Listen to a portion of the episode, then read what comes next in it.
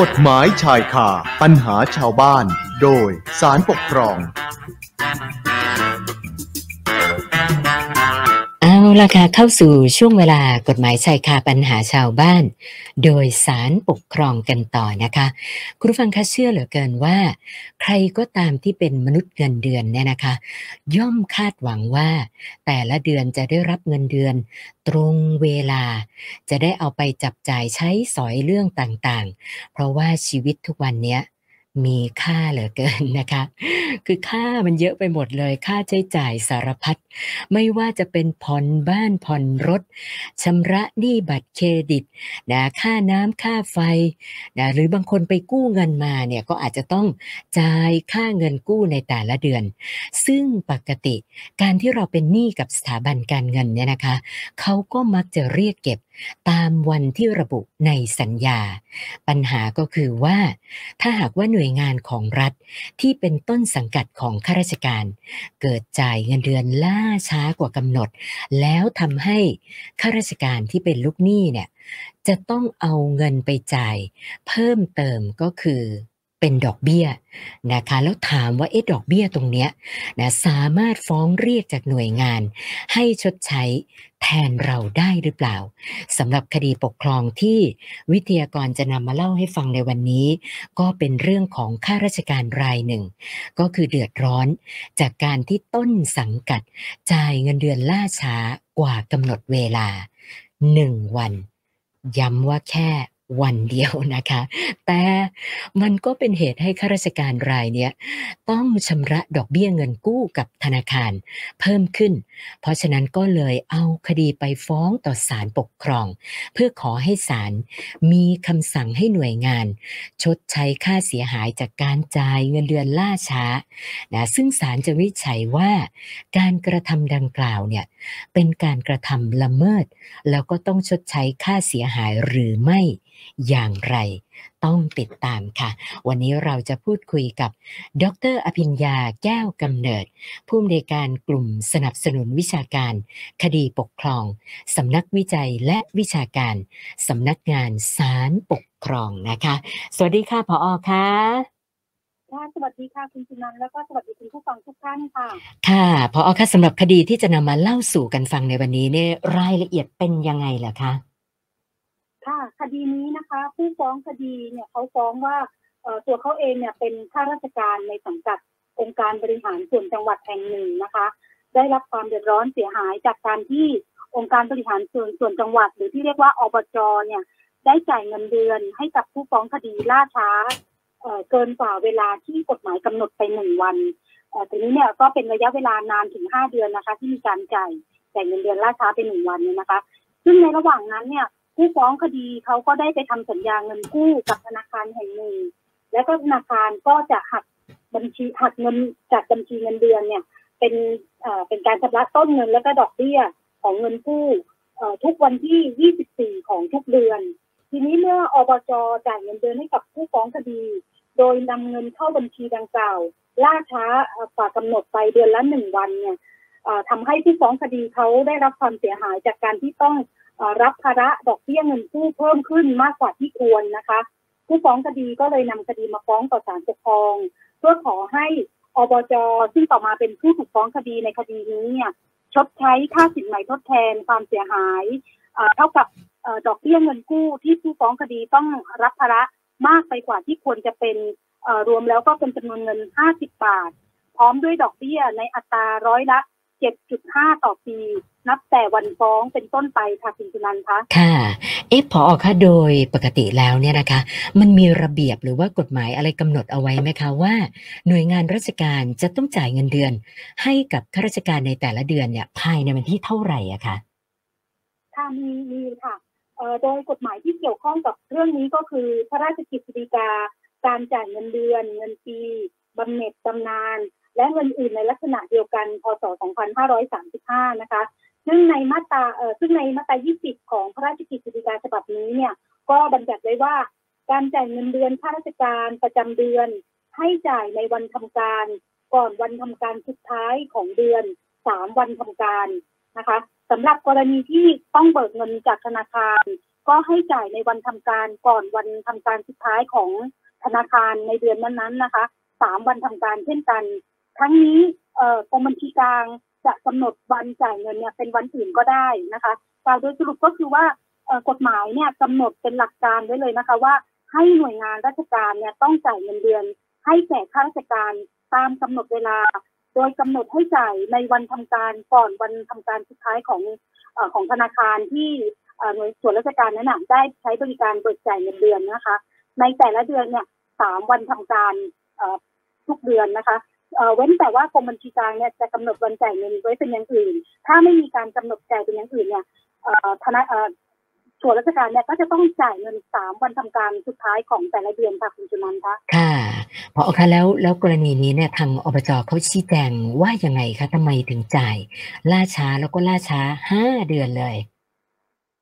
เอ่อทางอบจเนี่ยเขาได้ให้การอย่างนี้นะคะว่าอบจได้มีการแจ้งเงื่อนไขการสั่งจ่ายต่อธนาคาร ให้ผู้มีอำนาจลงนามเนี่ยสั่งจ่ายร่วมกันสามคน โดยจะโอนเงินเข้าบัญชีในวันทำการก่อนวันทำการสุดท้ายของเดือนสามวันทำการตรงตามกำหนดทุกเดือนนะคะ ก็เป็นไปตามกฎหมาย แต่อย่างไรก็ตามเนี่ยอบจก็ชี้แจงเพิ่มว่า ในกรณีที่มีการโอนเงินเข้าบัญชีธนาคารล่าช้า ไม่ทัน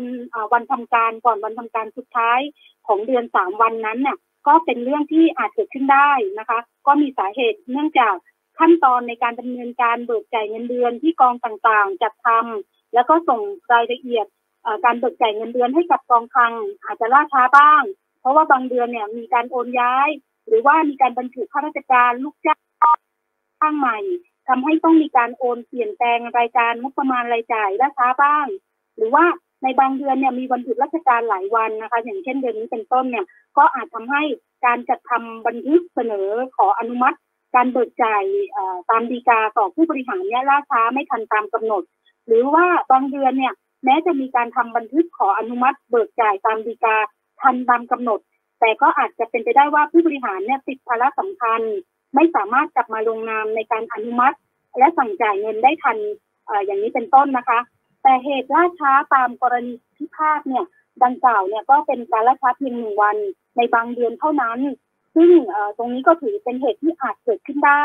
และก็ไม่ได้ถือว่าเป็นการปฏิบัติหน้าที่ล่าช้าเกินสมควรแต่อย่างใดนะคะ อันนี้เป็นข้ออ้างของอบจค่ะคุณสุนันท์คะคือฟังดูแล้วเนี่ยแหมต่างฝ่ายต่างก็มีเหตุผลนะคะ แล้วเมื่อศาลปกครองได้รับฟังคำชี้แจงของทั้งสองฝ่ายแล้วเนี่ยนะคะ ไม่ทราบว่ามีผลการพิจารณาออกมายังไงบ้างคะเอ่อศาลปกครองสูงสุดนะคะ ได้พิจารณาสำนวนคดีแล้ว แล้วก็พิเคราะห์ข้อกฎหมายเนี่ยก็มีความเห็นว่าเอ่อตามมาตรา 20 แห่งพระราชบัญญัติเอ่อ ขออภัยค่ะแห่งพระราชกฤษฎีกาการจ่ายเงินเดือนเงินฟรีบำเหน็จบำนาญแล้วก็เงินอื่นในลักษณะเดียวกันพศ 2535 ซึ่งเป็นกฎหมายที่ใช้ในคดีนี้เนี่ยนะคะ เป็นบทบัญญัติกฎหมายที่กำหนดให้อบจต้องจ่ายเงินเดือนให้แก่ผู้ฟ้องคดีตามกำหนดเวลา โดยกำหนดให้จ่ายในวันทำการก่อนวันทำการสุดท้ายของธนาคารที่ใช้บริการเบิกจ่ายเงินเดือนในแต่ละเดือนเนี่ยสามวันทำการ ซึ่งกรณีนี้ก็กรมบัญชีกลางก็ไม่ได้กำหนดไว้เป็นอย่างอื่นนะคะและในเรื่องคดีนี้เนี่ยปรากฏข้อเท็จจริงว่าในวันในเดือนมกราคม เดือนกุมภาพันธ์นะคะ เดือนมีนา แล้วก็เดือนพฤษภาคม แล้วก็อีกเดือนหนึงก็คือเดือนกรกฎาคม พศ 2557 อบจผู้ถูกฟ้องคดีเนี่ยได้จ่ายเงินเดือนล่าช้ากว่ากำหนดเดือนละหนึ่งวันนะคะ จึงถือได้ว่าอบจได้จ่ายเงินเดือนให้แก่ผู้ฟ้องคดีอ่อ ไม่ถูกต้องตามที่กฎหมายกำหนดไว้นะคะ แล้วก็เนื่องจากว่าเป็นกรณีที่กฎหมายกำหนดวันให้อบจเนี่ยจ่ายเงินเดือน เป็นการแน่นอนตายตัวทุกเดือน ไม่ได้มีลักษณะยืดหยุ่นแต่อย่างใดนะคะ อบจจึงต้องเตรียมการเอาไว้ล่วงหน้า เพื่อที่จะจ่ายเงินเดือนให้ทันเวลา ประกอบกับการปฏิบัติตามกฎหมายดังกล่าวเนี่ยนะคะ อยู่ในวิสัยที่อบจสามารถกระทำได้ แต่เมื่ออบจไม่ได้เตรียมการเพื่อจ่ายเงินเดือนให้ทันเวลา จึงถือได้ว่าเป็นการปฏิบัติหน้าที่ล่าช้าเกินสมควรค่ะคุณสุนันท์คะคืออย่างนี้ฟังดูแล้วหมายความว่า คือไม่ว่าจะมีเหตุผลอะไรก็ตามในเดือนนั้นเนี่ยนะคะ มันก็ไม่ใช่เหตุที่จะเอามาอ้าง เพราะว่ายังไงเนี่ยก็ต้องจ่ายเงินเดือนให้ทันเวลาตามที่กฎหมายกำหนดใช่ไหมคะพอใช่ใช่ค่ะคุณสุนันท์คะโอ้แล้วอย่างนี้การที่อบจจ่ายล่าช้า แล้วทำให้ผู้ฟ้องคดีเนี่ยเขาต้องจ่ายดอกเบี้ยเงินกู้เพิ่มเนี่ยนะคะ แล้วอย่างนี้อบจ ต้องชดใช้ค่าเสียหายให้กับผู้ฟ้องคดีไหมล่ะคะพอค่ะตามประมวลกฎหมายแพ่งและพาณิชย์มาตรา 420 ซึ่งเป็นกฎหมายที่เกี่ยวกับเรื่องละเมิดเนี่ยนะคะ ได้บัญญัติไว้อย่างนี้นะคะว่าผู้ใดจงใจหรือว่าประมาทเลินเล่อทำต่อบุคคลอื่น โดยผิดกฎหมายให้เขาเสียหายแต่ชีวิตร่างกาย อนามัย เสรีภาพทรัพย์สินหรือสิทธิอย่างหนึ่งอย่างใดก็ดีเนี่ยนะคะ ถือว่าผู้นั้นทำละเมิด แล้วก็จะต้องชดใช้ค่าสินไหมทดแทนเพื่อการนั้นนะคะเอ่อส่วนในเรื่องค่าสินไหมทดแทนเนี่ยนะคะศาลปกครองก็ได้พิจารณาจากหลักในมาตรา 438 วรรคหนึ่งของประมวลกฎหมายแพ่งและพาณิชย์นะคะ ที่บัญญัติว่าค่าสินไหมทดแทนเนี่ยเอ่อต้องชดใช้เพียงใดให้ศาลวินิจฉัยตามควรแก่พฤติการและก็ความร้ายแรงแห่งละเมิดนะคะ และในวรรคสองของมาตราเดียวกัน ก็บัญญัติไว้ว่าค่าสินไหมทดแทนเอ่อก็ได้แก่ การคืนทรัพย์สินให้แก่ผู้เสียหายที่ต้องเสียไปเพราะเหตุละเมิด หรือว่าการใช้ราคาทรัพย์สินรวมถึงค่าเสียหาย อันจะพึงพึงได้ประการอื่นนะคะ ที่ที่เกิดจากการทำละเมิดนั้นด้วย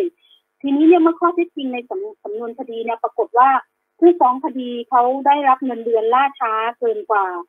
เวลาที่กฎหมายกำหนดเอาไว้นะคะ ซึ่งเป็นการกระทำที่ไม่ชอบด้วยกฎหมายเนี่ย เป็นเหตุให้ผู้ฟ้องคดีได้รับเสียสิทธิ์ที่จะ ใช้เงินน่ะจับจ่ายใช้สอยให้เป็นประโยชน์จึงถือว่าผู้ฟ้องคดีเนี่ยเป็นผู้ได้รับความเดือดร้อนเสียหาย เสียสิทธิ์ที่จะใช้ประโยชน์จากเงินตรานะคะ ดังนั้นเนี่ยอบจผู้ถูกฟ้องคดีที่เป็นผู้ที่ปฏิบัติหน้าที่ในการจ่ายเงินเดือนให้แก่ผู้ฟ้องคดีโดยไม่ชอบด้วยกฎหมายเนี่ยนะคะแล้วก็ทำให้ผู้ฟ้องคดีได้รับความเสียหายดังที่ได้กล่าวแล้วเนี่ย จึงถือว่า อบจเนี่ยจะทำละเมิดต่อผู้ฟ้องคดี แล้วก็จะต้องชดใช้ค่าสินไหมทดแทนให้แก่ผู้ฟ้องคดีค่ะคุณจุนันท์คะค่ะ คือฟังตัวเลขแล้วก็อาจจะแบบดูไม่ได้ไม่ได้มากมาย แต่เพื่อเป็นการรักษาสิทธิ์ของตัวเองอะนะคะ แล้วอย่างเนี้ยอบจจะต้องชดใช้ให้กับผู้ฟ้องคดีเป็นจำนวนเงินเท่าไหร่ล่ะคะพอค่ะกรกรณีนี้นะคะ ผู้ฟ้องคดีเขาได้ทำสัญญากู้เงินจากธนาคารกรุงไทยนะคะ ซึ่งตามสัญญาเงินกู้ ได้กำหนดวันคำนวณดอกเบี้ยเงินกู้ไว้ ทุกวันที่ 24 ของเดือน แล้วก็จะหักเงินเดือนของผู้ฟ้องคดีเพื่อชำระต้นเงิน แล้วก็ชำระดอกเบี้ยเงินกู้ในวันดังกล่าวของแต่ละเดือนด้วย ดังนั้นถ้าหากเงินเดือนของผู้ฟ้องคดีเนี่ยเข้าล่าช้ากว่ากำหนดนะคะระยะเวลาการชำระต้นเงินคืนบางส่วนให้แก่ธนาคารเนี่ยก็ตามไปด้วย การคำนวณดอกเบี้ยเงินกู้จากต้นเงิน ก่อนการชำระคืนบางส่วนก็จะมีระยะเวลายาวออกไปด้วยนะคะทำให้ผู้ฟ้องคดีเสียประโยชน์ที่จะได้รับจากการคำนวณดอกเบี้ยเงินกู้จากต้นเงินหลังจากที่หักเงินเดือนล่าช้าไปแล้วหนึ่งวันเนี่ยนะคะจึงถือว่าเป็นความเสียหายที่ผู้ฟ้องคดีต้องชำระดอกเบี้ยเงินกู้มากกว่าที่ควรจะเป็นนะคะ ความเสียหายดังกล่าวจึงเป็นความเสียหายโดยตรง อันเกิดจากการกระทำละเมิดของอบจผู้ถูกฟ้องคดีนะคะอบจก็ จะต้องชดใช้ค่าสินไหมทดแทนให้แก่ผู้ฟ้องคดีตามความเสียหายนั้น แต่ปรากฏว่าในคดีนี้นะคะข้อที่จริงปรากฏว่าในเดือนมกราคม เดือนกุมภาพันธ์เดือนมีนาคม เดือนพฤษภาคม แล้วก็เดือนกรกฎาคมพศ 2557 รวม 5 เดือนเนี่ยนะคะผู้ฟ้องคดีเขาได้รับเงินเดือนล่าช้าไปเดือนละหนึ่งวัน แล้วก็ต้องอรับภาระดอกเบี้ยเงินกู้เพิ่มขึ้นรวมเป็นเงิน 54 บาท 12 สตางค์นะคะ อบจก็จะต้องรับผิดชดใช้ค่าสินไหมทดแทนในความเสียหายจากจำนวนจำนวนเงินดังกล่าวให้แก่ผู้ฟ้องคดี แต่ทีนี้เนี่ยปรากฏว่าผู้ฟ้องคดีเขาฟ้องมาแล้วก็มีคำขอมาในคำฟ้องว่า ขอให้อบจชดใช้ค่าสินไหมทดแทนความเสียหาย เป็นจำนวนเงิน 50 บาทเท่านั้นนะคะ กรณีนี้เนี่ยศาลจึงไม่อาจพิพากษาเกินคำขอได้คดีนี้เนี่ยศาลปกครองสูงสุดจึงพิพากษาให้อบจชดใช้ค่าสินไหมทดแทนความเสียหายแก่ผู้ฟ้องคดี เป็นเงินจำนวน 50 บาทนะคะ พร้อมดอกเบี้ยในอัตราร้อยละ 7.5 ต่อปี ของต้นเงินดังกล่าว นับแต่วันฟ้องเป็นต้นไปจนกว่าจะชำระเสร็จสิ้นนะคะทางนี้ก็ให้ชำระให้แล้วเสร็จภายใน 60 วัน นับแต่วันที่ศาลมีคำพิพากษาถึงที่สุดนะคะ และคดีที่นำมาเล่านี้นะคะ ก็เป็นไปตามคำพิพากษาของศาลปกครองสูงสุดที่ออ่าง 406ทับ2563 ค่ะ วันนี้พออยากจะฝากอะไรเพิ่มเติมสักหน่อยนะคะสำหรับคดีที่นำมาเล่าสู่กันฟังเอ่อจากคดีนี้นะคะจะเห็นว่าความสำคัญเนี่ยไม่ได้อยู่แค่เพียงว่าชนะกันแค่50บบาทเท่านั้นนะคะ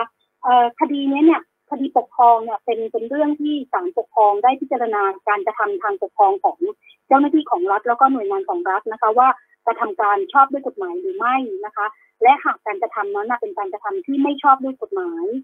เกิดความเสียหายแก่ประชาชน ตรงนี้นอกจากประชาชนจะฟ้องต่อศาลปกครอง เพื่อขอให้ศาลมีคำสั่งให้หน่วยงานทางปกครอง หรือเจ้าหน้าที่ของรัฐกระทำการให้ถูกต้องตามกฎหมายแล้วเนี่ยก็ยังเรียกค่าเสียหายที่เสียไปแล้วได้ด้วยนะคะ อย่างเช่นคดีที่นำมาเล่านี้ก็คือ